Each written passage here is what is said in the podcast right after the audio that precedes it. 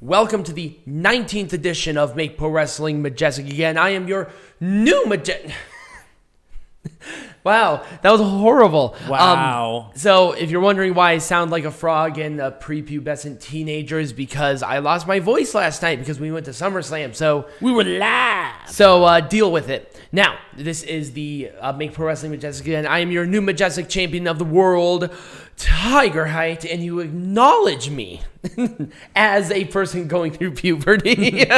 Well, see, here's the thing. Instead of being the head of the table, he's actually the run to the litter. I kind of sound like it right now. right. Um. Anyway, so uh, we're gonna be covering NXT. We're gonna make that shit majestic again. Peanut Gallery has some heckling. I have some wrestling lesson, and then we're gonna do some SummerSlam and make that majestic again. Because trust me, there's a lot to talk about. So. Without further ado, let's kick off with our first match, which was our fun little pre-show match here. If I can find it, there we go. Uh, it was uh, Trey Oh, they have a thing. yeah, they did. I, I found it. Oh. It's it's not gonna get better. Okay. I'm gonna I'm gonna, I'm, I'm gonna sound like a broken squeaky toy all day. Right. So uh, we have uh, Trey Baxter and Ridge Holland. Now, I I would I did not I ignored this match. I did not hate this match. I did not love this match, but I didn't hate this match. I thought it really definitely showed an interesting David Goliath. Um, Ridge Holland won. Most certainly he won. Uh, with that crazy Emerald Flowsion move that he's doing, which is really neat. So he did win just for um, sanity's sake. You know, eh, I'm gonna give it thumbs in the middle. It was okay, uh, but it was a pre-show, so I'm gonna give it a lot of credit. Do you have anything to say about this? What? Do you have anything to say about the match? Which match? Sure. I don't acknowledge that match existing. All right, let's talk about match number two. Well, match number one on the official card. Right. Uh, LA Knight defending the million dollar championship against Cameron Grimes right here. And if Grimes did not win, Ted DiBiase would be the butler of LA Knight. And so obviously Cameron Grimes won. He did win with the cave in, a sweet cave in. This match was really good. I thought it was structured. It was a good opener. It was structured really nice. I'm I'm so disappointed it was the opener. Like, come on. No. What what match would you have as the opener? You know what match would have been the opener? No, I don't know which match would have been the opener. Actually, to be honest with you, I'm not sure. like they wouldn't do the women's match in the opener. Every every match was way too good to like be in this area. I guess there's like just out of basic necessity and like Yeah, um, pretty much. um process of elimination. This had to be the, there has to be an opening match. Right. And I guess because this match had a lot of energy with it, it was probably a good idea to do it. Right. Um, especially of how long this rivalry has been going. Right. So, I mean, it was fine. I did like, I mean, this was a very good match. Mm-hmm. Yeah. I was very happy about it. You know, overall, definitely a thumbs up. Oh, yeah. I really like this. Okay, okay. There was no way this match really could have been that good. This match was incredible. It was good. they just know each other so well because they've been. Did you did, did you think at all that this match would have reached that level? No. at all. Uh, obviously, Raquel Gonzalez defending against Bay, and well, Dakota Kai. Well, kind of. Anyway, I'm not going to be moving anytime soon. So I know you're just Um, that lazy. I thought I thought the um, the drama was great. I thought they really kept Dakota Kai strong Yeah. even with the loss because it took a second rope one arm power bomb for Raquel to win. Yep. So she did retain the belt in an amazingly paced, amazingly timed, great It was energy. A, I mean, it, it was a good storyline going into it too. I can't lie about Mm-hmm. it. Um, it was it was it was bound to happen at some point. Right. And I'm kind of glad it happened now. And although, Right. Also, guess who came to NXT? Kaylee Kai Ray. Kylie Ray. No. Kay Lee Ray. Same thing. No, Kylie Rae is a different wrestler. that's Kylie Ray. no, it's Kylie Ray. No, yes, Kylie Ray. Kai space Lee. No, it's Kay Lee Nope. Ray. Uh, You're wrong. My God, what a fucking idiots. Anyways, Kay Lee Ray. Sure. Um, that the longest reigning NXT Women's Champion, NXT UK Women's Champion, came out because she was, and uh, she basically she didn't make the challenge official, but she definitely made her presence known. Yep. I mean, I'll be honest with you. I'm just not sure who else would have gone for the belt at that point. Right, and let's be clear, this is not smiley face. I'm depressed and have to retire for three months. Kylie Rae. This is- this is- this is not- This is, this is Kay Lee Ray. This is not Robin Williams in a skirt. Um, Kylie Rae. wow. I'm kidding. Well, I'm, I'm I am. No, that's wow. horrible. That's wow. horrible. What? Wow. I'm sorry, but Kylie Rae, like that Kylie Rae, there's she can't win a belt. I'm sorry because she's very unreliable. And yes, I was wrong. It was it was Kay Lee Ray because we don't want to separate out somebody who works hard and is really good and doesn't let her emotions get to her next to the smiley chick who left because she was sad. Okay. And this is coming from somebody who takes depression medication. okay. Okay, then Fox News. Let's move on to the next match. Um. Anyway, uh, taking no taking no you know bones about it. This match was awesome. I mean, if you have any match to watch, this match is the match to watch. if Tiger Height wins, we riot. By far, this is Raquel Gonzalez's best match. Oh God, yes. You're gonna get flagged. Oh man, I Speaking of flack, this one is amazing. I did not think that these two, um, Ilja Dragunov and Walter, could have done better than the match ten months ago, but they somehow did it. Yep. This match was unbelievable. Oh yeah. And I thought that one of the matches at SummerSlam could be match of the year. I think this one might have blown it out of the water. It's still going to be there, like definitely. But this match was just on such a different level of emotion and timing and pacing and everything. I mean, th- these two This killed should, this other. should have been the main event. I mean, it should have. One hundred percent should have been the main. It was event. it was better than any of the other two matches that came after. I'll be honest with you, absolutely. Hindsight, this should have been the main event. Like this was Undertaker, Shawn Michaels, WrestleMania 25 with two other matches after it. Right. kind of level match. Um, but Walter lost. Mm-hmm. And not only did he lose, He lost clean. he tapped. He, tapped out clean. It was a clean tap. he just beat him up, put him in a sleeper, and Yep. Walter like tapped out immediately. Ilja Dragunov is the new NXT United Kingdom champion.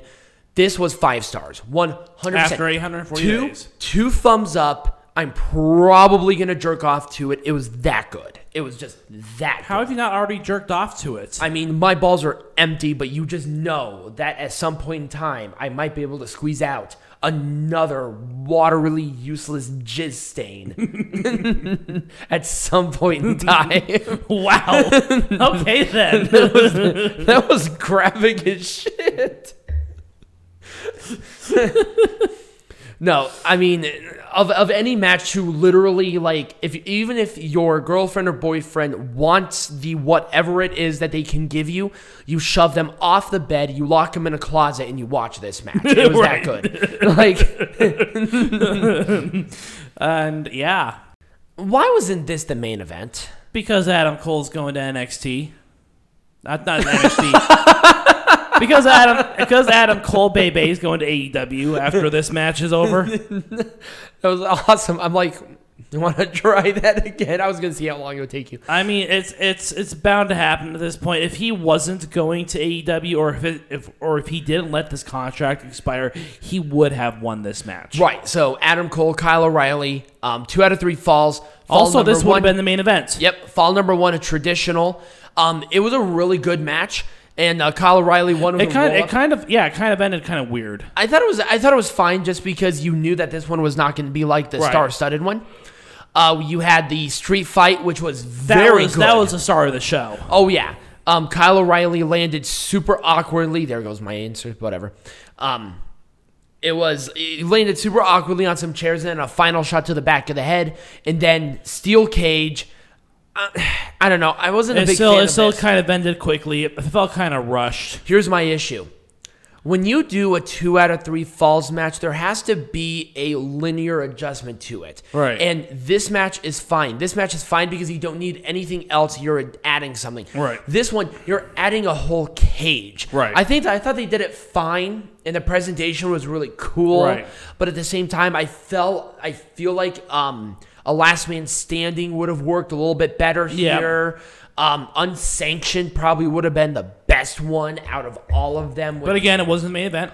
no, it wasn't. It wasn't the main event. I just felt like that probably would have been a And little I, I kind of know why it wasn't the main event, but you know, Um, Adam Cole did use Britt Baker's um, finishing hole. I Mm-hmm. can't remember the name of it off the top of my head, um, but it was like that modified Rings of Saturn while Yep. grabbing the bottom teeth. And it's Yeah. like, yep, that's a pretty much an indication. Like you just know that he's gone. right? And and the AEW did tease a third major signing, and I think this is the third major signing. Is Adam Cole, What was number two? We had CM Punk. Bryan Danielson. They didn't confirm Bryan Danielson. Yeah, he's they? confirmed pretty much for the uh, September show in New York City. oh, really? Yep. Ah, okay. And then their third major signing, Adam Cole, Bay Bay. There we go. Anyways, moving um, on. Ky- Kyle O'Reilly did win. It was fine. Yeah. Um, I thought just overall, I wasn't a big fan of. I mean, I, I liked it a lot, but at the same time, you just know what happened. It was happening, and it sucks. Yeah. It absolutely sucks. Carrying and- across without Scarlett. Um, the crowd was chanting "We want Scarlett" to the point where there was definitely crowd noise. Yeah. Like they they had a dubbing crowd noise because everybody was chanting "We want Scarlett." Yep. Okay, on Raw I can kind of get, but why wasn't she here? Because Karrion Kross moving into a new era without Scarlett. They promoted this match with Scarlett. Yeah, no one cares. WWE doesn't care. WWE was the one who promoted it. Uh, I well, They're just gonna change. That's the problem. The, the graphic that they used primarily, other than this one, had Scarlett in the actual picture. that's true. And it's like, okay, here's one thing that I even told Peanut Gallery. We're going to talk about this when we make Pro Wrestling Majestic again in depth. You got to change everything if you're going to change something that important. Anyway, um, Samoa Joe and Karrion Kross for the NXT Champion main event. It was fine. I was going to see Samoa Joe back. It was. Oh, it it was. was. an okay match. It wasn't the best match of the night for sure. No. And I thought this one could have been a barn burner, but for some reason, there was something missing there. I'm not sure if it was just because of the standard that the. Um, uh, the last I, I think. I think. I think a lot of it has to do with the fact that you kind of know what's going to happen. I think also partially too because they had that Dragunov Walter match before this, so the standard changed. Also, we knew that Karrion Kross was going to lose. Right, he He's was- going to Raw next week. I know. You got to be kidding yourself if he's going to retain that title any longer. I I don't I don't like it either, but This is gonna suck. Yeah. It- it's gonna be rough seeing Karrion Kross's career go down the shithole on Raw because you know, I think he even knows that's going to happen. Hell, I wouldn't even be surprised if he said, Scarlett, you are not coming back. I am going to finish up this fucking contract and get us the fuck out of here. yeah, I wouldn't be because surprised. this shit is stupid. Um, luckily, they got rid of the gladiator crap. Yes. Um, thank God. At least there was that improvement. But I guarantee you, next week, I, I might even bet money on it that he's gonna come out and I am not kidding you, a fucking helmet. I wouldn't be surprised. Like a stupid little gladiator is gonna have a stupid little thing, and it's gonna be God. garbage. Anyway, Samoa Joe did win with a muscle buster for the first time in years. it was a modified muscle buster, slightly modified metal muscle buster. because um usually Samoa Joe drops them more so on the shoulders. Yep. Samoa Joe basically gave them a flat black bump, which was fine. Right. At least the ma- at least the move is back in some way, shape, or form. Um, and Samoa Joe is the NXT champion. I Yep. think this is the first three-time NXT champion in um, NXT history. Yep. So I guess Samoa Joe, who was a mainstay and when NXT was good, Yep. is going to usher us in into this new, albeit possibly horrible, new version of NXT. Yep. Now, so when we come back from this, not only are we going to make NXT majestic again, but we're going to make pro wrestling majestic again. All right. Well, we just had discuss. We had we just had this discussion. Um, Per per PW Insider, Adam Cole has not signed a contract with WWE. He is leaving after tonight. He's leaving. He's done. He's why, done. Why would you do anything else at this point? He is done with the E, baby. Why would you stay with this stupid fucking company, especially right now? I think he's getting out at the right time. But on a positive note, Kyle O'Reilly is slated to be the next opponent for Samoa Joe. Oh, really? Okay, that'd be I, sweet. I hope so. I hope so. well, he, he did win this very high did. profile match. He has to. Yeah. There's no other person that can take Right. this spot right now. Right. Um, here's my thing. it's hard to know what I would do to make this more majestic. Other than the steel cage stipulation, I would have changed that slightly um, to something maybe a little more akin to this rivalry, Right, Like like last, man standing, unsanctioned. Um, you also, know, this should have been the main event, but I understand why it's not the main event now. Right. Maybe even like a false count anywhere where there's maybe a little bit of a hint that he's out the door. Yeah. Because really his um his exit, if that was his actual exit, it was a wet fart in church. Yeah. Like it just was not good. Right. I probably would have done something maybe a little bit different. Hell, even if Adam Cole Baby. was leaving, I still would have had a proper send off for him no matter what. Right. I, I just would. And that would just be me personally. And also, it would have been a really good moment for the very ending for Cole to leave on the high note because really, he carried, he really carried the entire pandemic era for NXT. People Not, saying, not, not, not when, uh, not when Nick Khan is at the helm. Nope. You, you leave on a low note with him. I know. It sucks because he just like left off limping. It's like, what the fuck was that? Yep. Whatever. Anyway, I couldn't have booked this better. I thought It was, it was fine. I thought the skits were really funny. Yep. They were very entertaining. Um, these two have great chemistry. Oh, yeah. I do like the incorporation of the million dollar champion. I maybe would have chosen like the North American, maybe something that's sanctioned. Who is the North American champion? Um, Isaiah Swerve Scott is. Oh. Who? I'm just kidding. Um, I, I would have done something maybe a little bit different with that as it regards to that. Maybe even the cruiserweight champion in some way, shape, or form. Because no one likes Ted DiBiase. Yeah, he's kind of a scammer. He's a piece of shit. Nobody should actually cheer for him. Um, but I think the right person won, Yep. and I thought that the ending was great. Yep. The, um, the structure of the match was wonderful. Yep. So I, I, this was majestic. This was great. I couldn't have done anything better. Oh, God, I wouldn't. no. I wouldn't have touched a damn thing on this entire rivalry, Nope. including the promos, including the backstage stuff, including the match. Yeah. nothing. It was just. Now the only thing is, I think it felt a little rushed. I feel like maybe uh, Dakota Kai could have sent some of her new lackey friends to go after her. Maybe I don't think- I don't- the rivalry out a little bit longer. I don't think Dakota Kai had some other lackeys. I don't think so. But So- but she could make some new lackeys. Right. But anyways, that's my point. My point is, is this rivalry was so great going into it that I wish I was wanna see more, I right. wanted to see more. And I feel I I feel like if they go any longer with it, it'd be kind of a waste. But you know, again, got Kay Lee Ray coming back. Right. So, well, not even coming back. This is her just first just time that coming she's here. coming right. to NXT, right. Okay. Um, Considering the circumstances, it's fine. I would not have had Karrion Kross be on Raw until he lost the belt. Well, I felt like that was a huge mistake. Um, thank God they got rid of the gladiator shit. That's probably what I would have done. Why But- did they not have Scarlett in there? Okay, It I- was- wait. I, I wanted to make this point. Yeah, you want to bitch about Scarlett not being there? No, I, I wanted to bitch about this whole thing about wrestling because it is important. When you have an entrance that has the incorporation of Scarlett as or uh, of somebody as important as Scarlett, either if you're going to get rid of her, you either change all of it or you change none of it because the entrance and everything like that without Scarlett, it's missing a piece of the puzzle Right. it's almost it's you know it's it's rough and get everybody wants Scarlett there if you're going to continue on with this kind of theme song do something different with the theme song no one's going to complain about Scarlett Right. they incorporated Scarlett so much into Karrion Kross's character that you almost have to have one with the other Right. and I don't know where Scarlett is there's no indication of her being sick or hurt or anything Right. she's just off TV Right. and for no reason. Um, that was kind of weird. Now, the match itself was good. I liked it, and I thought Samoa Joe being the um, being the flag bearer for this promotion going forward is fine, um, just because of his veteran status. Right. Also, this gives him an excuse to stay out of the ring as much as possible, which protects him more.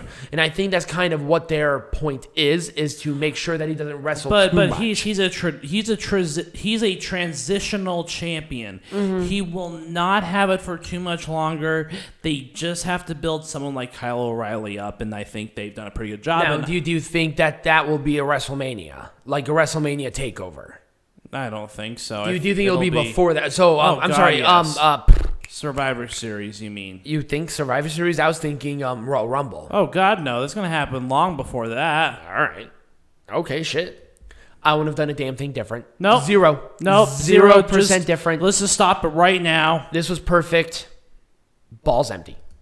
And then this match, there was not really much to say. Why are we it. talking about this? What is this? It was a match. A so what? that's how you make this shit majestic again. People, this shit is not hard. But when we come back, Peanut Gallery, what are we talking about? We're gonna talk about my theory about the eras of NXT. Because we're going into a new one. So stay tuned for that. All right. All right, we are back. Peanut Gallery. Let's talk about the eras of NXT because we're going into a new one. Yes. So, um, as everyone knows, uh, NXT is undergoing a couple of different changes. So, I thought it would be interesting for me to kind of define what are the eras of NXT. And, um, of course, there's going to be a lot of opinions based around this, but.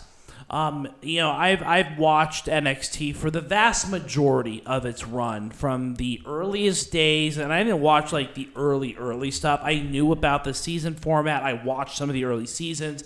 You know, I was I was there. Um, I stopped watching for a while, and then I came back into it. So I have a pretty good idea as to kind of what the eras of NXT are. And how I define this is I, I use a couple of different things to define what constitutes an era of NXT. So one of them is a format. So obviously we're going to talk about the first era, which is a lot different than future eras. Um, I talk about the leadership, whether that's on screen or off screen. I talk about um, the. um I guess if you want to call it the exposure, whether it's on the network or on cable television. And then at the very end of the day, I'm going to talk a little bit about what I feel like the next era of NXT is going to be. So let's begin with era number one.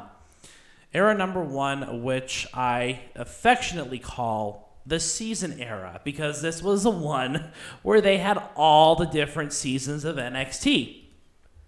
Season one was a little bit different just because of the circumstances surrounding the actual storyline that resulted from it. But season one was your uh, actual NXT seasons that they had with the whole part scripted, part wrestling matches, you know, that sort of blending of reality with professional wrestling. Now, which- at now at this time, um, the developmental promotion was FCW. Yes, so this was different than FCW. So the premise of this entire thing was to bring people from FCW into sort of a hybrid system called NXT, where the winner would become was the right. next It was it was, WWE it was, it was a glorified competition show. It I think for like four seasons. It was it was it was kind of tough enough with a little bit of more wrestling, like scripted bullshit in it. Anyways, um, and this was also the sci-fi era as well because a lot of these seasons happened on. Oh, that's right. It was on Sci-Fi. I think I think all seasons were on Sci-Fi. I believe they? that you're right. Yes, I think that all of them were on sci-fi, which which at the time made sense for a show like this because that's what sci-fi's whole premise was at the time. So they were going off the sci-fi wave. right.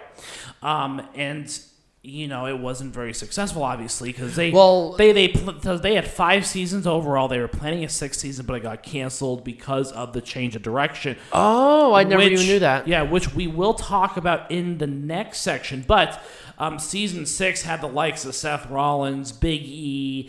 Um, and a few others that we know and love today as rookies. Did they have ever? Did they ever air it? No, that was canceled. Oh, They I had never- announced who the they had an idea of who the rookies were, but they never Oh, I aired it. I see. And obviously, So- obviously, here we have some of the best of the best. We have Darren Young, Heath. Um, this is really the only one. Um, uh, God, what was his name? Uh, Michael Tarver, mm-hmm. Skip Sheffield or Ryback, mm-hmm. Justin Gabriel or PJ Black. Obviously, Bryan Danielson. Look at him. Look at that little. Oh, look it's that so cute. Um, Wade Barrett. That's over at the very end, and then David Otunga, who was fairly prominent. Wasn't was Husky Harris part of this as well? non season number one. He was season two. yes. Husky Harris was season two, along with Michael McGillicutty Right. and all of them. Um, we did this one because this one I would say was the most successful season because It was of the formation of the Nexus. right because this was the one with the follow up afterwards. Um, because they did this right right. with Kind having of. the next. Well, no, they did. The Nexus was the hottest thing in wrestling It at was. that time, and you know, especially with that SummerSlam, I did. I left that out actually of mine because it was one of the worst. Right. Um, especially what happened there. But but anyways, I could go on a whole diatribe of how they could have made this one even more majestic. But um, you know, anyways, the whole point was this was clearly every wrestling fan is going to agree with me that this was the first era of NXT. NXT. Yep, absolutely. Let's move on to era number two.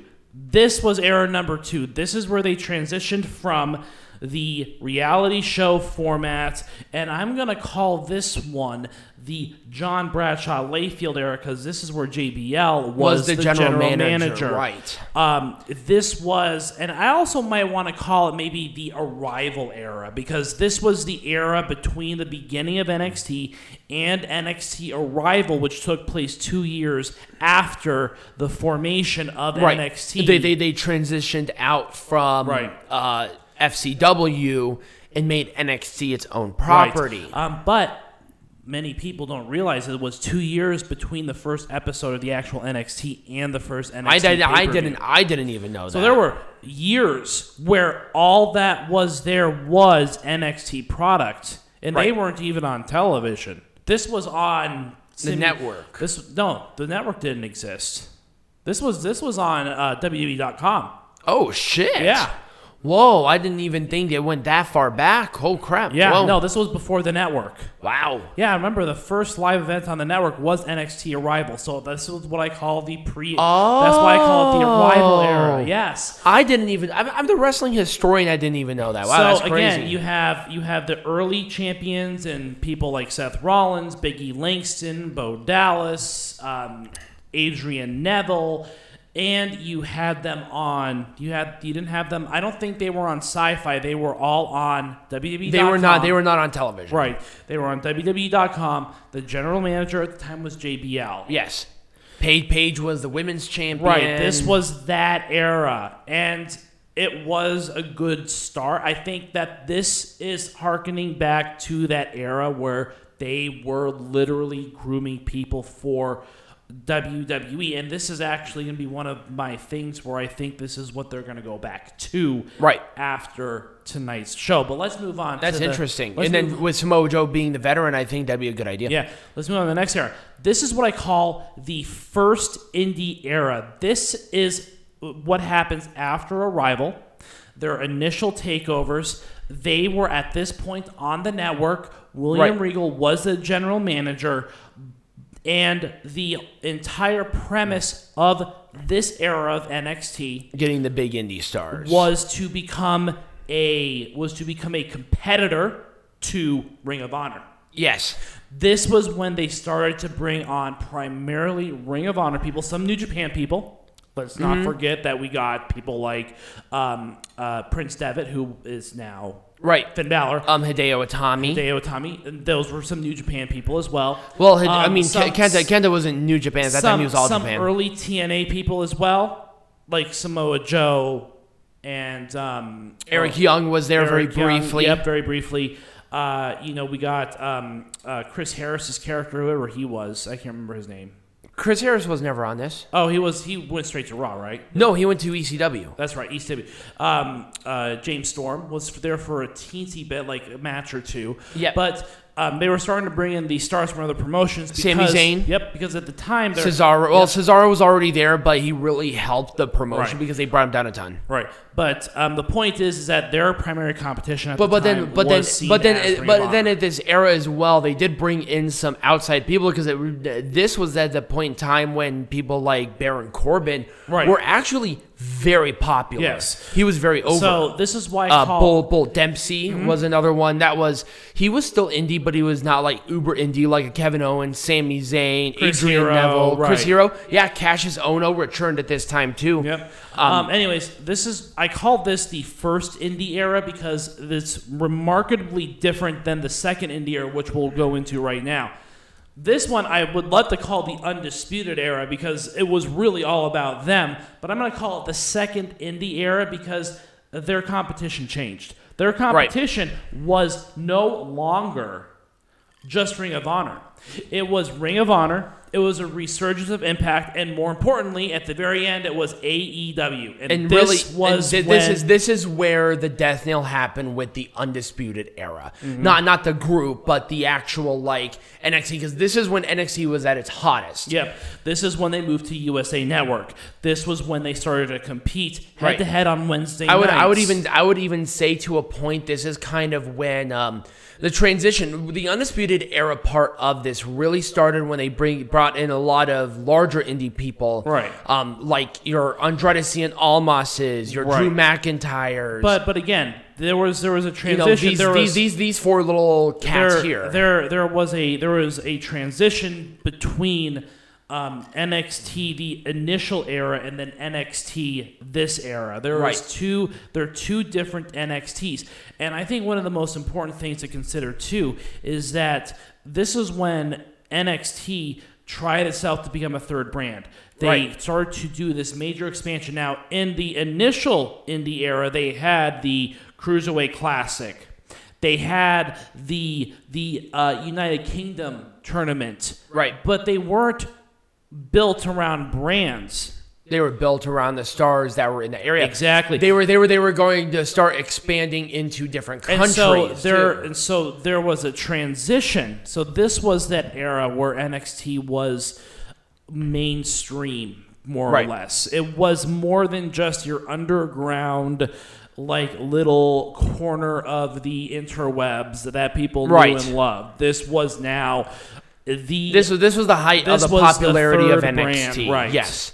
Um, you had one of the strongest women's divisions around at this time with and, NXT and as well. This is the era that we were in until tonight. yep. This was a transition tonight. Yes. Um, here's my thing. Where does NXT go from here? Honestly, I don't know. Where so here's here's my thing now. Let's have a little bit of discussion on the direction of NXT from this point on. Nick Khan said that NXT is going to change the next 2 to 3 weeks and they are going to go back to their roots more or less is is all indications are pointing to that. They're going to go back to building stars to go to the main roster to headline WrestleManias one day. Okay. Um, here's my thing. If they can do it right, I don't have a problem with it. The issue is now is that with NXT, there is a certain level of things that people are going to expect from you. Right. If they really wanted to do this, and I hate saying this, you have to kill NXT. Mm-hmm. Because NXT, what people are going to think of is not only the Wednesday night wars now, but they're going to think of those big indie stars. And when you bring in people, there's nothing wrong with your Trey Baxters or your Joe Gacy's, but they're not Adam Cole, Kyle O'Reilly, Bobby Fish, They're Roderick not, Strong's they're Mojo. not well known outside of. WWE. People are going to expect that when you're they're Right. going to be thinking of NXT. They got to change the name if they want to do something like this. Right. It's going to be too hard of a transition. It's easier to forward progress than it is to go backwards. Right. If WWE was going to go backwards on something, they got to change the name. They're not going to do that. They're going to continue to move on because they know what wrestling is. Right. It's a forward motion based company um, industry. Right. You never go backwards. So This this this is going to be a problem if they continue with the NXT name. I'm sorry. Go ahead. yeah. So um, anyways, I mean, I think that's one reason. The other the other reasoning I have too is who are kind of going to be the stars of that future. Yeah, obviously, your world champion going into this whole thing is now Samoa Joe. I would say we I- we have a very strong number one contender in somebody like uh, Kyle, Kyle O'Reilly. O'Reilly. But who's next? I mean, are you thinking about bringing back um, Johnny Gargano to maybe go for the NXT? You know, Tommaso Ciampa's. I mean, who who in NXT today? I think they have a strong- is a part of the system that has been built. It seems like they have built their system around too many stars from other promotions. Who in that system the WWE system do you see as that future? I would say the people at this point now, because I think right now we're kind of in a transitional period. It's not going to be two or three weeks. It's going to be two or three months. Right. I would say Odyssey Jones Yep. is probably going to be a big time player just because he has a great charisma, Mm-hmm. very good in the ring. Um, I would say the same thing with Carmelo Hayes. Mm-hmm. All members of um, uh, Top Flight, all members of Legado del Fantasma, even um, despite them being from other promotions, Right. I think they've made their own identities differently. Uh, Pete Dunne, Yeah. Ridge Holland. Mm-hmm. You have Kyle, you have you know your Johnny Garganos, your Tommaso Ciampas, Timothy Thatcher. There are a lot of people that are going to be a part of this, The- which but is fine. but they're a part of. But I'm talking. Yeah, like but- a but- part but- of but- the but- WWE but- system. Yeah, uh, once again, we're still going to have that transitional period where we're going to see a lot of these indie-rific guys up until they have the opportunity to build more people. You're not gonna. or You're they not. get released. Well, I mean, Right. That's one of two paths. Well, you're, you're not you're not gonna build an Odyssey Jones in two weeks. It's Right. gonna take it's going to take a whole new roster of guys. Right. You, you Rome was not built in a day. Right. You have to have some time. All right, And with and with with Nick Khan, he's saying that the idea, the direction of NXT was going to be taken differently. They're not going to change everything in two to three weeks. It's going to take at least six to seven months for that full Here's, transition here's to an interesting thought. Here's an interesting thought question for you. Who do you think is going to be called up um, in the very near future? Now we're not talking about Karrion Kross. But we all pretty much know Karrion Kross is going to show up tomorrow night, on Monday. Um, do you see Johnny Gargano moving up No. to the main roster? Do you see Tommaso Ciampa No. moving up to the main roster? Timothy Thatcher moving up to the main roster? Um, who do you see moving up to the main roster at this point in time? I think right now they're going to hold off on moving people. You think so? I think so. Maybe like move one or two at a time and kind of see how it goes. Once again, um, part of that transition is that you have to have those established stars down below to build up those people. What about any new releases? Do you see any new releases on the horizon? Not that I can think of right now, but you never know. I mean, they, they did like a 10 person thing out of fucking Nowheresville that I didn't even think of. At this point, I can't even like predict a spring cleaning for WWE because they spring clean every month. Right. So I don't know. Right now, I think what they're going to try to do, I think what they're doing is they got rid of some of the people who may or may not be um, adequately. Not have a future. Right, either adequately prepared for the NXT that they want to go to, or they're making room for more signings. Right. Um, I know we're jumping ahead, but we had the SummerSlam with those two Olympic gold medalist stars, and I know they've been talking to WWE. Oh yeah. And I know that um, some students from Booker T's Academy have been signed on. Yep, uh, Simone Johnson is really on the brink of um, coming up. So really, um, right now we're just in a transition period. WWE was gearing up for this. Are they going to release more people? I can't say they will or will not because I don't know right now. Um, with NXT, I'm curious about the future. I'm optimistic because I feel like NXT is still one of their strongest promotions. That's their strongest brand, yeah. By, by by right. Um, despite them going this different direction i think there's a lot of great talent there.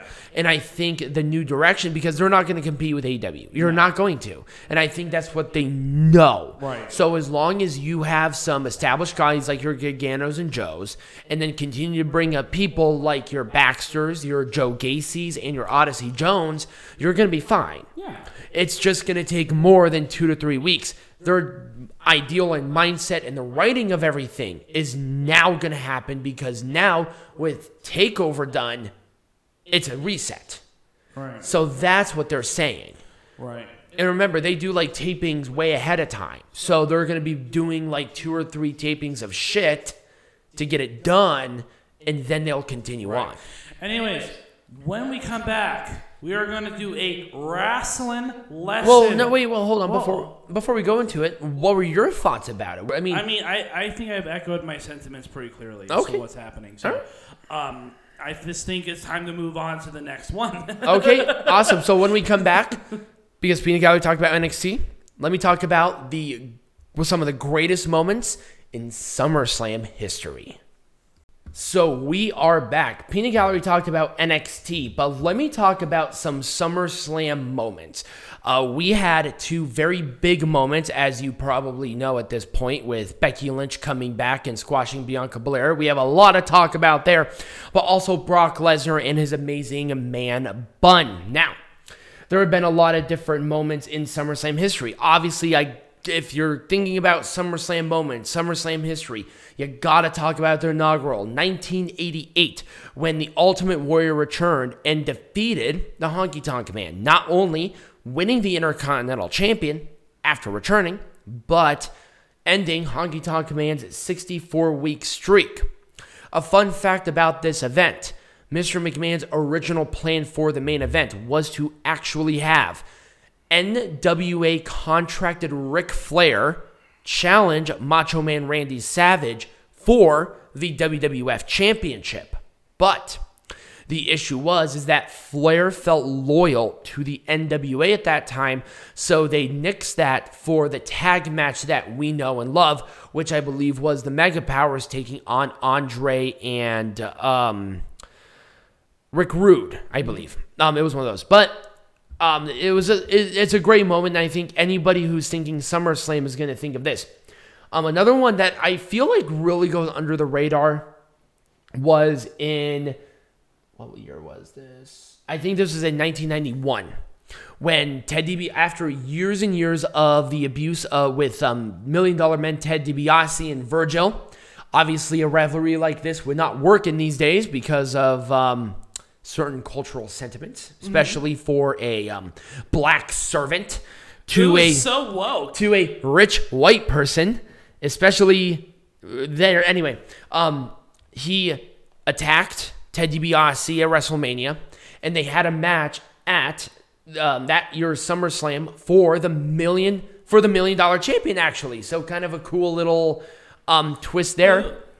Actually, that's kind of weird because now keep in mind, Virgil was the butler or the servant of Ted DiBiase and won the Million Dollar Champion, right. where LA Knight had the butler of Cameron Grimes, and Cameron Grimes betrayed and won the Million Dollar Champion. So kind of a cool little, hooray! Kind of a cool little thing there. Um, the the thing is, I don't believe a lot of people realize how unbelievably popular this was at that time. Um, at that night, this was the biggest pop by a mile. Hulk Hogan got pissed because of how big of a pop um, Virgil got and in this moment because people wanted to see this. This was something, this was one of the biggest rivalries of the entire year. Another fun fact about this event this was um, where the Mr. Perfect Bret Hart Classic happened. Also, Bret Hart, or I'm sorry, uh, Mr. Perfect was injured, back injury at that time if you watch that match, you wouldn't have even known it because Mr. Perfect was that good. He also got into a sharpshooter with a, I don't think it was a broken back. It was definitely hurt, but it wasn't broken. Amazing. Amazing match, amazing time. Now we're going to fast forward a bunch of years to our first true passing of the torch moment. There have been a lot of them here at SummerSlam, but I think this one is probably one of the most significant because number one, people say that this is one of the greatest Summer Slams of all time, um, next to a different one, which I'll be talking about here in a moment. Actually, no, this is the same one. Yeah, same one. Oh. Um, undisputed champion, The Rock, defending against Brock Lesnar. This was passing of the torch. Number one, Brock Lesnar got into this as a heel. He was popped massively. He was huh. super popular. The Rock was booed out of the building. Now, I don't think a lot of people realize or remember that because there was another match at this same event that really overshadowed it. And we'll talk about that here in a moment. But Brock Lesnar won, not only winning his first WWE champion and a true passing of the torch moment, because this, a lot of people think that this match was the actual start of the ruthless aggression era. And I think Brock Lesnar, being the WWE champion at that time, was the true embodiment of right. ruthless aggression. But he was 24 at this time. He was the he is I still think he is the youngest WWE champion ever.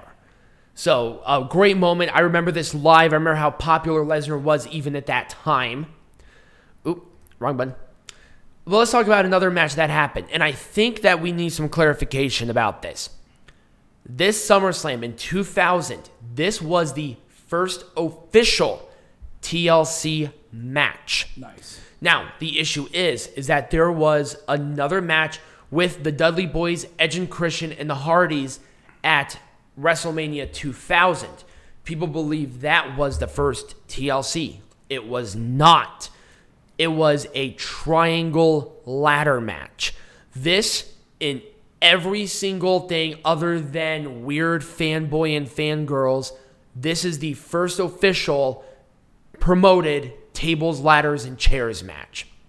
The issue is now how do you top the triangle ladder match? And then obviously they had the one at WrestleMania X7, which I think anybody can say was one of the greatest TLC matches of all time, if not the greatest TLC match of all time. Mm-hmm. How can you go against Edge with a top of the ladder spirited Jeff Hardy, Matt Hardy, and Bubba Ray Dudley going through four tables, you know, moment after moment after moment of that. This one, despite it being the first, and it was a great match, it just did not live up to the hype. A lot of people even think that the triangle ladder match was better than this one, but this was the first official one, and Edge and Christian won it again. They retained the championships.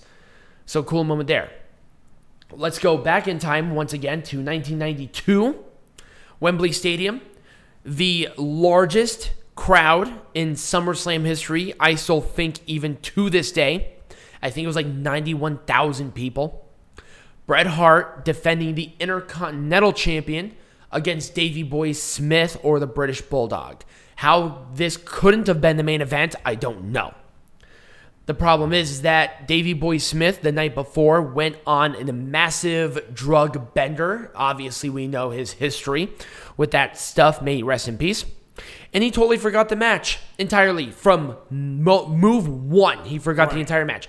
And Bret Hart is has the Macho Man. He always had the Macho Man mentality of planning out the match move for move before the match. Bret Hart called the match, the entire thing. This match was 25 minutes in the ring. And Davey Boy Smith was hungover, had no idea what to do, and was listening to obviously his brother in law because they were brother brother in laws at this point. And I don't think a match couldn't have been any more fitting than Davey Boy Smith winning this match in his home crowd.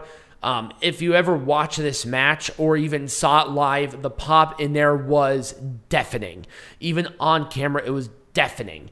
And it was a very important time in wrestling history as well because it wasn't doing so great. And this was a really big moment even for British Bulldog, who, you know, was having his issues. So thank God for that. We're going to fast forward to 2004 and a match that I know Peanut Gallery and I remember very clearly. Chris Benoit as the world champion. And once again, another passing of the torch, by the way, uh, versus Randy Orton for the world heavyweight champion. The match itself was good. I really liked it, but the problem was Randy Orton was not ready for this position at all. Right. He did not have the benefit of a Paul Heyman next to him. And people are like, oh, well, had Triple H. Yeah, but Triple H was a full time competitor, Right. not a um, not a booker yet. So he was in a different position um, than a Randy Orton. Also, um, Randy Orton was good, but Brock Lesnar was on such a different level when he won the WWE champion. Just because Brock Lesnar had such a he was a once in a lifetime. Randy Orton, there was always going to be generational guys that are going to be good. Randy Orton's good, and he has that longevity to prove it. He's definitely one of the better ones. But Brock Lesnar had something way different. Right. He had a certain sort of power and intensity that Randy Orton just did not get. And also, Brock Lesnar clicked with people. Randy Orton did win this match and beat Chris Benoit. And also, I think a lot of people did not want Chris Benoit to lose. I think that was another big issue. Right. Um, was Chris Benoit was still uber over at this point, and Chris Benoit did not want to lose the belt, but they wanted to really push Randy, which you know, in hindsight, might have been a good idea, but at the same time, I personally don't think he was ready. Um, clearly, because he lost it two months later to Triple H. Right. Should have been Chris Benoit. Speaking of Triple H, we go back to 2004 with probably one of the most famous matches in SummerSlam history. Unsanctioned match between Shawn Michaels' first match back in four years from his back injury versus Triple H. There were a couple of big things here. Number one, the the original contract to this match was this was going to be Shawn Michaels' final match. This was a one and done for him originally. Mm-hmm. He was not um, he was not confident in his abilities to perform at the level that he did when he got re- when he was retired, and he even said, "If I go down in any kind of performance level, I'm done." And um, Triple H, knowing this, promised the um, actually Shawn Michaels' mom that he would be protected, that he would walk out of that building no matter what. And I think the unsanctioned match really helped because it gave Michaels the opportunity to use weapons, which I think really made sure that he was confident. Um, watching this match live, I just don't think you understand. This was an incredible match. Incredible match. Um, Michaels had never lost a step. He was doing elbows off the top rope. He was doing moonsaults. He was wrestling in jeans, for God's sake. And the ending of this match was awesome with the roll up and Triple H hitting him in the back, continuing this rivalry. Um, we would not have the Shawn Michaels that we had in his second life career without this match. And honestly, a lot of people even say not only this match, but this entire event, that 2004 SummerSlam, is the best SummerSlam of all time. The best. And also, um, at the same, the, the same one with Lesnar and Rock, and then this match, Rey Mysterio made his WWE pay per view debut against Kurt Angle. Mm-hmm. Awesome. Awesome shit. Also, Edge took on Eddie Guerrero because reasons. Mm-hmm. Anyway, how can we not talk about this? Lord. Now, the original match for this was Carmella defending the SmackDown Women's Champion against Becky Lynch. Mm-hmm. Charlotte Flair was added to the match and won. This is when Becky turned heel. Instead, the, man. crowd launched into cheers the entire time. It was deafening. We remember this launching the man, and I think changing women's wrestling that we know it now. I do not believe, even with Ronda Rousey winning at this event, Ronda Rousey won the Raw Women's Champion Right. at this event, and Roman Reigns beat Brock Lesnar for the Universal Champion at this event. I don't. I think this match goes underrated as starting that second life in the women's revolution um, as it relates to anything else. The women would not have main evented without Becky Lynch Oh God, no. at all. She was way too popular. They're like, oh well, they had it with Charlotte Flair and Ronda Rousey before. No, no, no, no. It's almost like Daniel Bryan. Becky Lynch changed the script Right. and made it about that. Oh, and trust me, we'll talk about her in her newest moment here soon. Jesus Christ. But let's talk about this one. John Cena, Daniel Bryan for the WWE Champion, Triple H as guest referee. This match, number one, was awesome. Uh, Daniel Bryan, John Cena have always great chemistry. Also, Daniel Bryan won, won the WWE Champion for the first time. Randy Orton comes out about to cash in Money in the Bank. Triple H betrays Daniel Bryan. People are losing their minds, and Randy Orton beat him.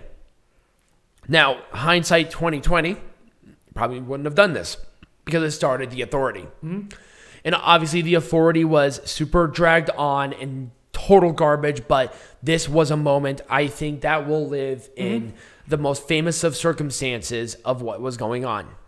And finally, we got to talk about the newest moment, not only because this is top level Roman Reigns, mm-hmm. but we had Brock Lesnar returning, not only with the beard, because the beard is sweet.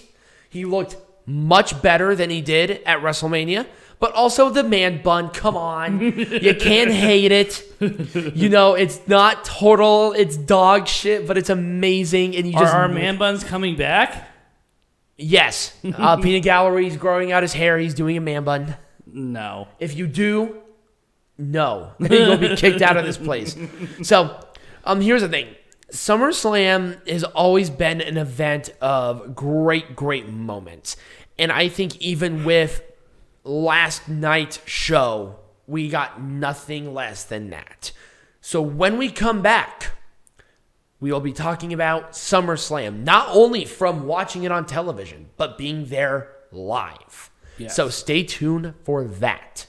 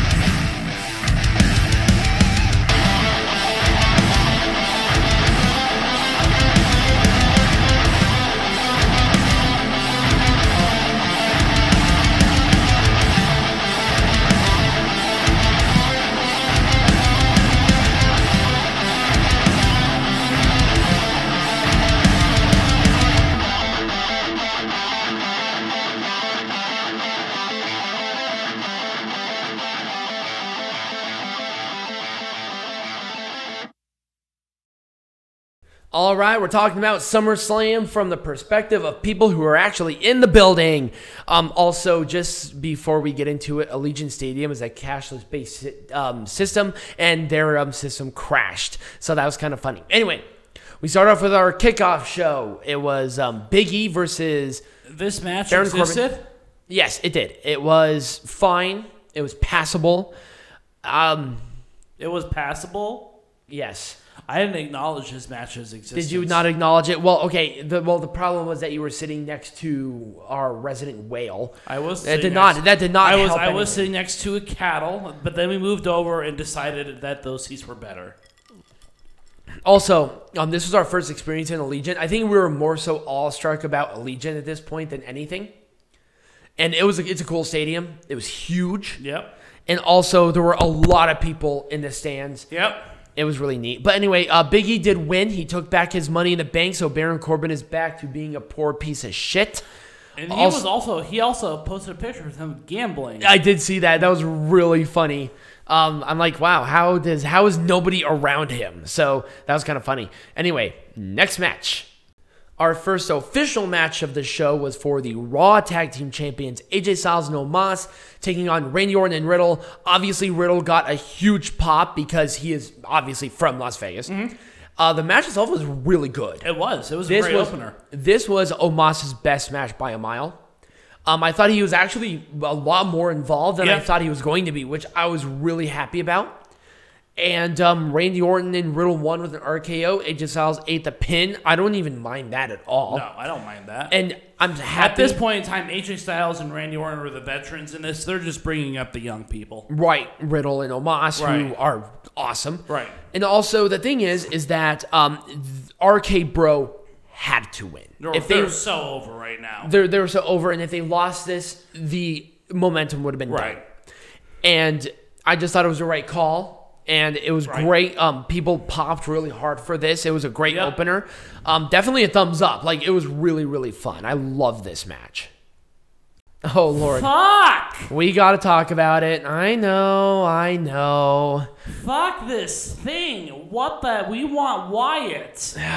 oh, those were pretty loud in the crowd, too. I think pretty much for the entire match, it was we want Wyatt's the entire time, and they definitely padded it. Now, Eva Marie Skin has the consistency and the color of toast, and Alexa Bliss had the um, pull away like thing, so she actually wore gear, which was fine. Yep, I said, well, I said commenting after the toast thing, it's like, I hope Jesus appear on that toast because we need a fucking miracle out of Eva Marie. Unfortunately, we didn't get a miracle. No, it was a garbage match. It was absolutely awful. Alexa Bliss tried her fucking damnedest to get a good match out of Eva Marie, but I think it is literally impossible. It is. And then and then now they're entering into a road with Doudrop. Like, what the fuck, man? At the very least, it it ends this so Doudrop can be on her own because Doudrop oh is good. Oh my god! It's uh, what's the worst thing that can happen? It's gonna get worse from here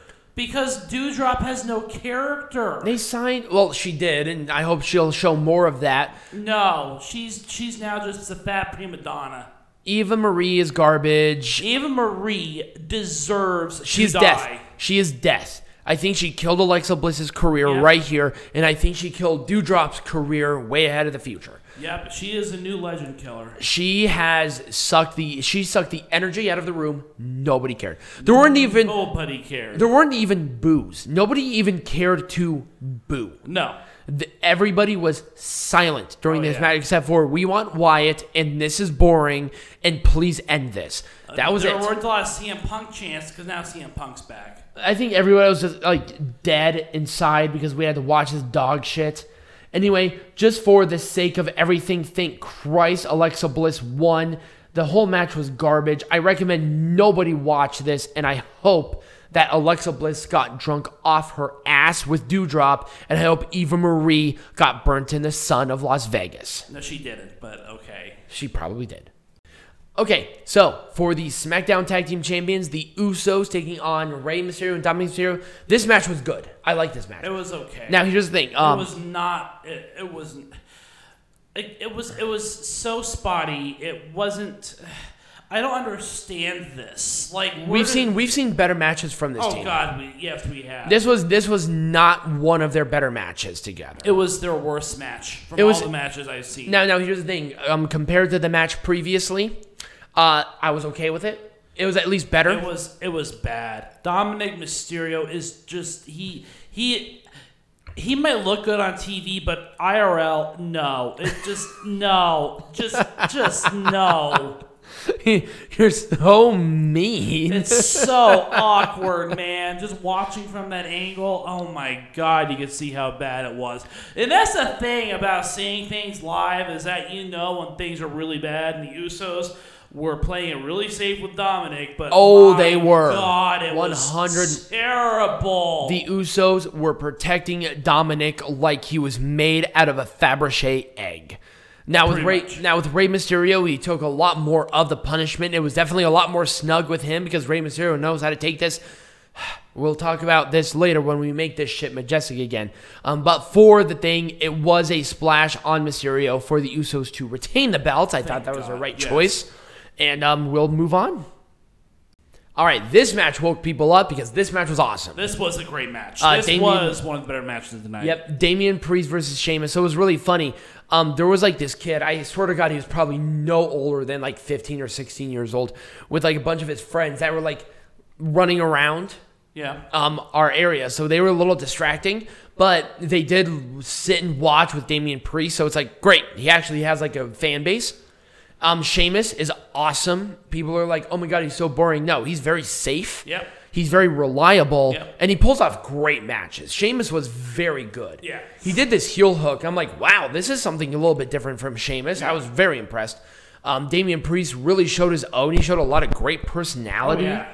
Um, and people were really, really into this match. Oh, they were. People really wanted Damian Priest to win, so he did. Yeah. Um, he won with the hit the lights. I still hate the name of the move, but he is the new United States champion. Right call, absolutely. Um, hopefully Sheamus takes some time off to heal whatever the hell is going on there. But yeah, Damian Priest is your new champ. go. Sweet. Okay, hold Oh. on. Fuck! Okay, okay, hold on, hold on, hold on, hold on, hold. Okay, hold on. Oh, fucking fuck. Do we have to talk about this? Okay, okay. Here, here's what happened. Um, I am not sure why Sasha Banks could not show up. Did you see anything? She hasn't shown up for the past couple of days. I assume maybe The past couple of days? Yeah, she didn't show up for live events or anything for like four or five days now. I didn't hear anything about her having COVID or anything. Well, I, I think she might just be regular sick. Maybe. Anyway, so Bianca Belair was out there. They said that she was um she was going to defend the champion against originally Carmella, and that died no of death. one wants Carmella. That died of death because people were like booing, and then all of a sudden Becky Lynch's music hit, and everyone exploded.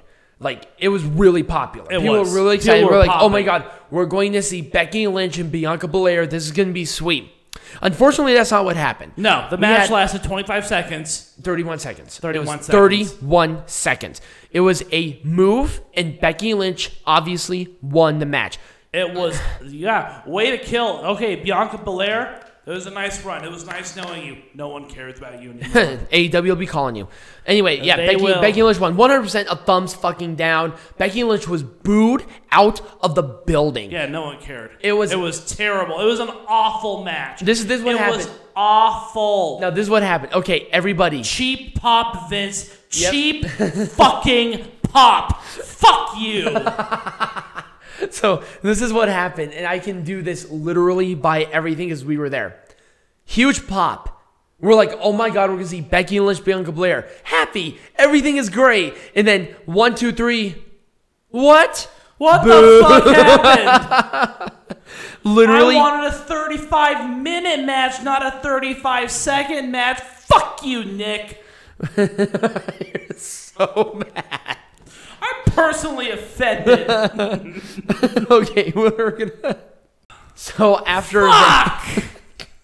this match now, too? oh man, this this match, I feel so bad for both guys just because of what happened after everyone was dead. All of our momentum, our energy was That's what zapped. happens. That, that's what happens when you have a Jinder Mahal match. It was before the Jinder Mahal match. You could feel the energy in that stadium was sucked up like a sponge. Yeah, thanks, Becky Lynch. Oh my god. Um, anyway, Drew McIntyre versus Jinder. Luckily, the match was mercifully short. Right. What's what's the next round going to be? Is uh, Jinder Mahal going to steal the slippers of Drew McIntyre, saying that they're Bigfoot slippers? Yes, apparently that's what's gonna happen. Um, Drew McIntyre came out with his enormous sword. It was a claymore. Once again, thank God it was mercifully short. And if it was any other place, the match would have been fine.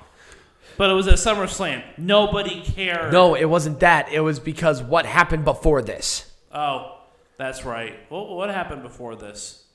Becky Lynch. Well, yeah, I understand that. Becky Lynch happened before this. Oh, I see. Okay, so this is God. bathroom break match. Peanut Peanut Gallery like lost his mind there like in like four seconds. I did. Yes, Drew McIntyre won. Hooray! He tried his best to get the people back into it, but everyone was dead. Yeah, it was. No, just, it was a dead. People people didn't even cheer. If people like people were trying to cheer, but everyone was exhausted by this oh, point. Oh point. God, yes. Oh, it was rough. It was rough going. But this match woke people back up actually. Oh. In their defense, this was a really good match. Yeah, as long as Nikki wasn't involved. Um, Nikki Ash. So number one, she was booed, like loud, Nobody cares about notice noticeably booed. Yeah. Um, people loved Charlotte in Oh, yeah. Las Vegas. yep. People liked Rhea, like they really did. But, But, not to the level of Charlotte. no. Charlotte is cheered. You see, here's don't thing. don't let don't let WWE's fake ass crowd noise fool you. Nikki is not popular. Nobody likes her. But Charlotte. Charlotte Flair is the biggest face in that company. She, you cannot boo her. She's too good. Yeah. They had a wonderful match. It, was. It, was, brought. It, It, was brought. tremendous. It brought people back, and thank God it did. Thank Charlotte, God for Charlotte. Charlotte. Flair. So number one, Charlotte won. Hmm? Number two, Nikki tapped. yes. Thank God they kept Rhea fine. They knew, they know that this thing it ain't working. right. Nobody cares. And like I said, we had an episode. I think it was the last episode where I said that this was working, and it was there for a while. Yeah. But It dies. it's dead. It it's dies absolutely quickly. dead. One hundred percent. So superhero gimmicks. They die quickly if you're not good with it. Yep, Nikki Ash. They continue to do those stupid ass promos, and it just oh kills everybody. it's Oh awful. Nobody cares about your fairy tales. You're so negative. You're so vitriolic.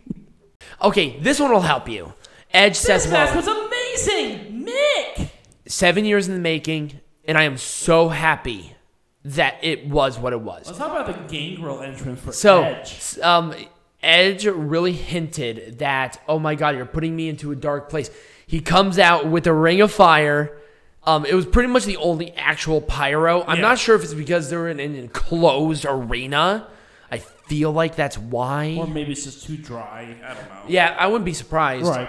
Um, but anyway, there was no like pyro. They had smoke. This was really the only like pyro pyro.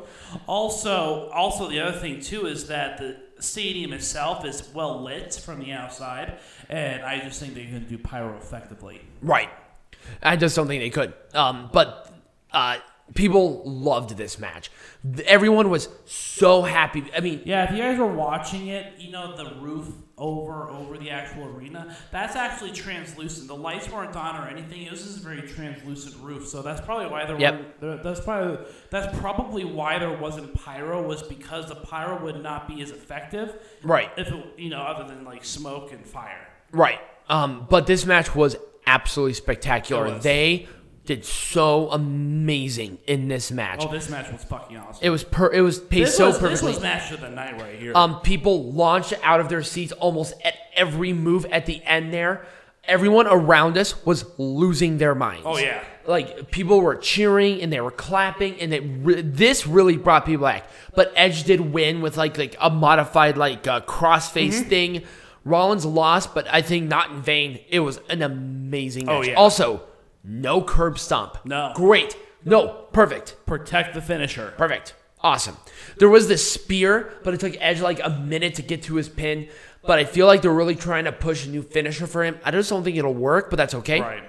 Um, the rest of the match was absolutely amazing. Yeah. I mean, 100% match of the night. Easily match of the night. Why are we talking about this? this does not count. no. Move on to no, the next no, match. No, no, no, no, no, no, no. Fuck you. No, we're, we're, we're talking about this. Why are we talking about um huh? Why are we talking about Hills? I'm so mad I called Tiger Hype by his real name. So, um, the Miz and John Morrison came out and they did every moist joke, and I screamed "No means no," and everyone in our section started to die because um, they apparently brought a new thing. It was called the um, Moist Fucker 2000 or whatever it was. I don't know. Um, the one thing is, the Miz's suit is the only redeemable part of this. Xavier Woods a thing. Bedwetter 3000. The Bedwetter 3000. I don't know how Franky Monet can be married to this piece of dog shit. Me because- Maurice. Well, both of them. Franky Monet, John oh, Morrison, Oh, Monet. oh, oh, oh, oh. Taya Valkyrie. There you know. we go. Thank you. That's her real name. No, no, Maurice too. But I mean, come on, the suit's really cool. Um, anyway, Xavier Woods stole the um, Kira Forster. Xavier, Xavier Xavier Woods stole California Water Supply 2000, Right. and um, he scored both of them. The crowd was dead. no, like no. It was bad.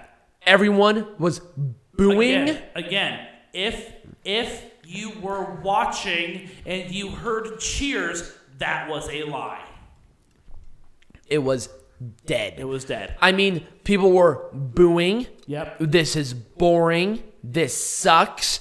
I swear to God, there was part of the arena that said, Where's my refund at one point? Because this went on, and now we're talking about this, it's almost two minutes. This felt like it went on for an hour. Yeah, and It- people people were sitting there for hours at this point. Get on with the show. This Nobody was so cares. not necessary. absolutely. It was just awful. Now, on the pre show, great. Yeah, Go for it. I don't care. Or at the beginning of the show, awesome. I don't care. Go for it. But after Edge Rollins, Becky Lynch bullshit. Let's kill the momentum. Right, let's let's I mean, I guess I guess you might as well kill it before the retirement home comes. Oh god. Oh, we're gonna be going to that here soon. So number one, thumbs down all the way around. Guess who they dragged out of the retirement home? It was way past Oldberg's bedtime. This and was- he couldn't even keep his leg on during the match. I swear to God, that was not a kayfabe injury. I feel like that was I hope real. it was. And Um, everyone was cheering Lashley when Lashley started hitting Goldberg. I don't know with the I- chair. I leg- oh my Yep. god! I le- I- legitimately the greatest thing that happened. I've never, I have never heard a one more time chant so loud in my entire life. People were all over this. So, um, Goldberg took on Bobby Lashley for the WWE Champion. Um, this match was absolutely 100% way too competitive. Goldberg could barely move. There was one lady, I think there were two ladies, and one of them was, I think, like three Goldbergs in weight, um, cheering. She could barely move. They're like, yeah, Goldberg, and everybody else was, I think everybody in our section was booing the lady more than actual Goldberg. Right. Goldberg died a death. yeah, And Goldberg sucks. he looked horrible. He wrestled terribly. Lashley tried his best. God bless his soul. Jesus. Um, Gage got in there after. So um, the match was thrown out because Goldberg's leg got hurt, and everyone was like, "Please hurt him as much as mentally possible." So possible." that's So, why he took out the chair.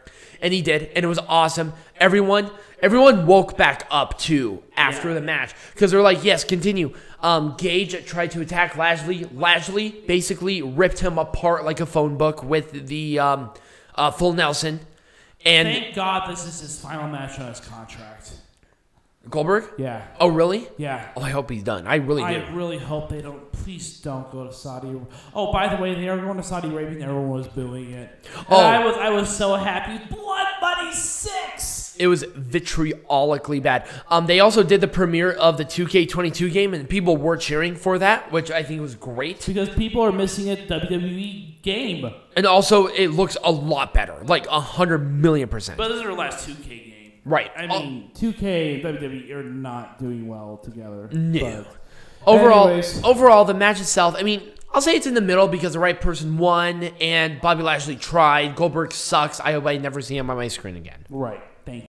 Let's go to the much better main event. Oh my god. Roman- Roman match- Reigns, John This Cena. That's actually amazing. It was great. Um, John Cena looks very good. I was worried, but he actually looks healthy. Yeah. And everything. Um, a lot I, of I love I love his little roll up attempts and stuff. I mean, he's a nice, a little nice, a dirty, nice yeah. little, a nice little add-on to the build up that was did going the on. six moves of doom once. Roman Reigns is so awesome live. Um, people are like, "Oh my god, the entrance is so long." I, I honestly don't think it was that long. It felt really epic. Also, like his theme song in the arena was awesome. Oh yeah, much much better in the arena than live. It was really funny. So Peanut Gallery is such a stickler about this shit, and it took him like a minute to actually like this team. He's like, it's generic, but I kind of like it. It, it is kind of. But I pretty much came in my pants as soon as I listened to it because it fits him so well. So Roman Reigns did win with the spear after two Superman punches. Great finish, by the way. Yeah. It was awesome. And then we got it. Yeah, Brock Lesnar. People, people, people were booking it out the door by the, um, by the time Reigns was celebrating. I'm like, uh, wait until then. Everyone stopped in their tracks. I basically finished. I obviously I lost my voice. Um, Lesnar And- came and out Lesnar came out to the biggest pop of the night. I I am One- not kidding you. one hundred percent the biggest pop. The only one who could probably rival it, rival it, excuse me, was Becky Lynch. Yeah. Um, R- Lesnar looked really good. He looks healthy. Um, the pony, the, the the ponytail is the best thing I think on God's green earth right now. Thank God he did not shave it. I was like worried. Now here's the question I have: Is are they going to have a ladder match for the custody of Paul Heyman? It should- it had to be a SummerSlam. No, they should have the Saudi Arabia show. is I mean I guarantee I can almost guarantee you for a certainty that they're gonna have that at Saudi Arabia because they're gonna try to promote that as much as possible. Oh God, yes. That's why Lesnar is back. Yeah, that's the If you- only if you- reason. if he, you- he wanted a little piece of that blood money. Right. Also, um, just out of total curiosity, so they did announce Money in the Bank is going to be in Las Vegas. Is it going to be at Allegiant? Yes. It is. Yes. First ever, first ever Money in the Bank take place at NFL Stadium. Yep. They're not going to sell out. Yeah, they are. You think so? It's Vegas. I They're mean- going to sell out. I mean, we're going, but. um, but anyway, uh, 100% a thumbs up. A great ending to the show, by the way. Um, so when we come back, we are not only going to make SummerSlam and WWE majestic again, heaven forbid, but we're going to make pro wrestling once again majestic again. All right, Peanut Gallery, let's make this shit majestic again. Um, Big E and Corbin. Uh, to be honest with you, I would have extended this a little bit more. oh, I'm so glad this is over. Really? Yep. Um, I, I don't really care much for Baron Corbin's stupid gimmick. It's actually kind of getting annoying, and it's like, okay, what do you do? What, what was the point of him stealing this if he was just going to give it back to Big E? chicken fodder at this point. Big E, I don't know why he's wasting his time. Well, I don't know why he didn't cash in. I felt like that would have been a really good time to do so. Yeah. That'd been sweet. That's probably what I would have done is have him cash in. Oop. No, that's why it didn't vanish. There we go. Um, I would have done nothing differently. No. This Um, is great. Paced well. Revelry leading up to it was Yep. awesome. The best thing on Raw. Oh, yeah. Just awesome. I mean, really, if if we have to make something majestic again, we will. But if it's not, we're not even going to bother. If it works, Right. Eva Marie needs to be off my fucking screen forever. Yep. Here's my thing. If it was Alexa Bliss and Doudrop, it would have been a million times Also, better. please rename her back to Piper Niven. Please. I'm so done with this. S- drop shit. I'm so done with this shit. Also, I'm done with Alexa Bliss's doll shit too. Stop with it. She uh, part of the component. Once again, we even I even bitched about this earlier. When a part of your gimmick is no longer involved, you cannot have that gimmick anymore. Right. You Nobody can- cares about this whole. when you when Mess. you here's the thing when you add it to the gimmick and then take it out it doesn't hurt the gimmick Right. but when your gimmick is around a certain thing, unless you change everything about it, You know, it doesn't you know why matter. they brought in the fucking doll? Because did you see how many of those fucking dolls there were, were a, around? there were a ton of them. yeah, it's a money making machine for Vinnie Mac and fucking Nick Khan. For these weird emo girls, I Yeah. just kicked my thing because I got so pissed off. I mean, I'm pissed off that even Marie even exists on my screen. I'm, sur- I'm, I'm I'm pissed off that Eva Marie exists. right? Period. End of statement. She needs to go back to fucking Hollywood. She fucking belongs. I think she should be killed. Wow. um. Again, I saw it live. Dominik Mysterio's call up was way too early. He didn't even call up. He wasn't even in NXT. I know. He should have been. Fuck, man. There is there is definitely raw talent with this kid, and but it's not. He's so green. It's not even. they're funny. not there's there's no tapping in. There's no potential tap in when you're on a main stage like this. I know, but god damn. the. Usos, the Usos and Mysterio were very good. I mean, Dominik was fine, but he was not holding up. We've seen better matches with these two. Here's my thing. I hope this rivalry is done. I hope so. It's not too. going to Be. I hope so too. I really want this thing to be over. I, I want really- I want I want some new teams to go for the SmackDown Yeah, tags. thank you. Let's have um uh, one team that's been doing really well, Alpha Academy. Yeah. Have them go for it. Otis is a monster. He's killing everybody. Right. Have them attack the tag champs. That'd be sweet. Are you kidding me? Chad Gable with the Usos. Otis, who's awesome right Mm-hmm. now. Are you kidding me? That's money right there. I would pay to go see that shit any day. I wouldn't have changed a thing. No. I thought the rivalry leading up to the rivalry was excellent. Mm-hmm. Um, Damian Priest is showing great personality. Yep. Sheamus is always awesome. I don't know why people always give Sheamus flack. I think Sheamus can take some time off, but I think so too. Damian Priest is worthy of holding the United States Championship. Absolutely. And him giving the rub to Damian is great. Mm-hmm. So awesome. And also a great moment in the crowd because Damian is very popular in Vegas. Um, I think we talked about this a little bit. The match should have been longer. here's my thing. Why? If you if, if you took out so also we didn't even talk about this because I didn't feel like it was necessary. Um, some of the Olympic gold medalists came out. Now here's the thing: I don't mind them doing that, but they literally walked down the whole entrance and they got into the ring and waved at people for no reason. Same thing with King Nakamura and Rick Boogs. What was the point of that? I didn't even remember that because I was so deaf at that point. There was no point to that shit. Right. If you took out that, the moist shit, the Olympic people, and cut the Lesnar Goldberg match down to a General Goldberg match, which is five minutes, you had plenty of time for an instant classic with Becky and Bianca. With this, with this, they killed Becky Lynch. They killed her. She's No, no, no. They didn't kill Becky Lynch. they killed Bianca Belair. They killed. They killed both of them. Becky is no longer a babyface. She is a 100% heel. Oh yeah, no one Um, cares. and then Bianca Belair. Fuck, she might as well be pre Royal Rumble Bianca Belair. for Might as might as well be fucking Zelina Vega and goddamn Right. Carmella at this point. You killed any opportunity for her to be built back up. Yeah. Well, maybe not entirely. You can, but it's going to be hard. Becky Lynch cannot defend this champion for like a while. And if they try to have any kind of anything um, at the next pay per view, they're going to kill Bianca because you know Becky Lynch. This is Hulk Hogan. Becky Lynch is fucking Hulk Hogan. And it sucks. Yeah. They Again, cheap pop, but you kill two characters with one pop. How do you feel, Vince? if here's uh, once again, if it was a 20 minute match and Becky Lynch won, Yeah. nobody would have been mad. Everybody would have been excited and oh, happy. I wanted to see an instant classic. All I got was an instant. and you know, and you know for a goddamn fact, this would have been an instant classic. all I got were instant noodles. But of course, they wanted Goldberg because they, you know, they really want to do Goldberg and Lashley again at Saudi Arabia. No, they're not going. I can almost guarantee you. They No. will. Oh, 100. percent This match did not need to exist. I hope this match no longer exists. here's my thing. If they put this in a different place, it would have been fine. But remember, remember what happened before. Remember what happened before This they match did this was match. still. I have been criticizing this rivalry from the start. Don't even at me. I'm trying my best to save it because I like There both guys. There is nothing redeemable about this. It is obvious that Jinder Mahal and Drew McIntyre wrestled together about as well as oil and water. There's just no chemistry. yeah, it was just it was death. There was no chemistry.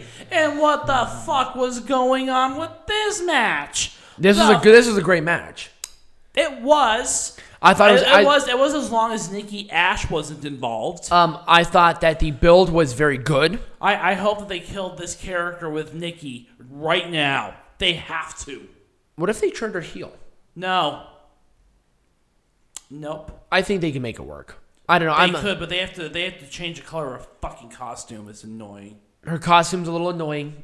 I would like to see A little maybe, annoying. It's very annoying. I would like to see something a little edgier because I feel like that's what would get people right there. Well, yeah. Look at fucking. Uh, look at fucking. Um, Rhea um, Ripley? Rhea Ripley. Right. awesome, over, Duh. edgy. Edgy. Um, Nikki Ash, she's boo- she's being booed. Here's the thing. It If- worked. It worked. It worked while everyone was behind. No, wait, no, the here's- fucking screens. No, wait, no, wait. Here, here's here's the thing. Here's the thing that actually would make this work. Now, remember, the New Day was booed. They embraced it though. Yeah. Do the same thing with her. Yeah. Continue the smile and shit, but have her do heel tactics. This will be over. Well, again, all the little girls love her, so who fucking No, cares? fuck the little girls, fuck the parents, and fuck you. This is what you do for the general audience. That's true. You're going to a very finite people. Mm-hmm. Have Nikki ASH have the literally you don't have to change anything but make her heel tactic. She would be Kind of like the hurricane. yeah, that'd be awesome. Are you kidding me? That's how you get this Right. shit over. And obviously with Charlotte, change literally nothing because Charlotte is awesome. And is perfect at everything that she does. Apparently, And you see, here's the thing: Peanut Gallery always criticizes Charlotte. How can you? It's impossible to criticize. her. She's too good. It's impossible. And be like, oh my god, she's overrated. Are you kidding me? She's a, one of the best things WWE's got right now. It's like, oh, because it's her daddy. Are you kidding me? Okay, if she wasn't even related to Flair, that natural talent would have put her over no matter what. Right. She has, I even talked about it earlier and you bitched to me about it. She has this thing called that it factor. yep. And it didn't have, it can't be taught, it can't be learned. It's just there. Awesome. And the right decision. I thought the match was great. It was a great ending to the rivalry, and the right person won, It's and the right over yet. person lost. Not over yet. But anyways, move on to the next match. It wouldn't change a damn thing. Yeah. What would you change about this? Nothing. Nothing. Zero. Um, build up, awesome. People, the people doing the promos, great. I like the little personal jabs in Yep. there. Also, the feedback to 2014, awesome. And then the then the match itself, Yep. nothing. Zero. No. Just simply no. Let's move on. No. um, if the only way, if you really want me to make this majestic again, the only way to save it Is, is, is, to, is to get rid of Goldberg off the face of the earth? yes. Um, if if you had a sniper put a bullet in between his eyes, he'd be fine. So What? Whoa, whoa, whoa, whoa! Hold on here. no, no, no. Um, Let's let's make this sensible. You gotta make it look like a suicide. if Goldberg went in there with a shotgun and put it within of his mouth and ate some lead, he would have been fine. Anyway, Wow! wow. No. I was just saying you send him off to the retirement home where he belongs. But once again, the only thing that, uh, being serious, the only thing that would have saved this even remotely is if they did finishers immediately, five minutes. Right. That's it. Right. If they did that, this one could have been okay. Right.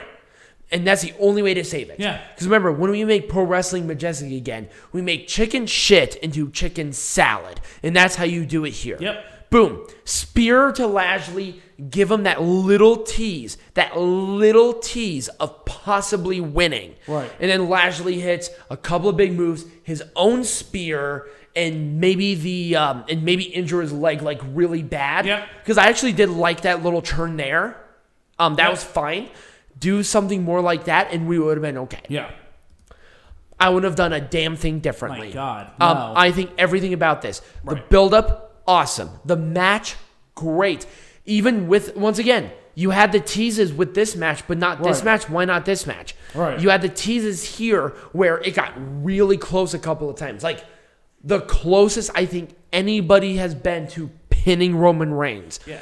Um, and then the ending with Lesnar coming out, especially with the Heyman connection, and also this level Roman Reigns. Yes, give me more of this. One million percent Oh, yeah. yes. This is how you make pro wrestling majestic again. Yep. And to be honest with you, SummerSlam was majestic. I loved the show. It was. Not only for just being there, but just like the card and the pacing and everything. I just think overall it was a great show. Right. Anyways, next week we got some NWA. So we're gonna be doing wrestling lesson on NWA. I'm pretty sure you'll have a heckling for NWA, especially now, um, especially with like all the cultural differences too. and we also have the first ever in many years all women's pay per view. Yes, it is. Yeah, absolutely and empowered. we got the 7th anniversary show. Where Ric Flair's gonna be showing up too, Yeah. which is me sweet. So if you did enjoy this video, remember to like, subscribe, share, comment down below. Let us know what you thought. Did you watch SummerSlam? Were you there? Hey, maybe next time you'll hang out with the peeps. Um, become a patron, which would be sweet because we would like your money. And as always, be majestic. Majestic.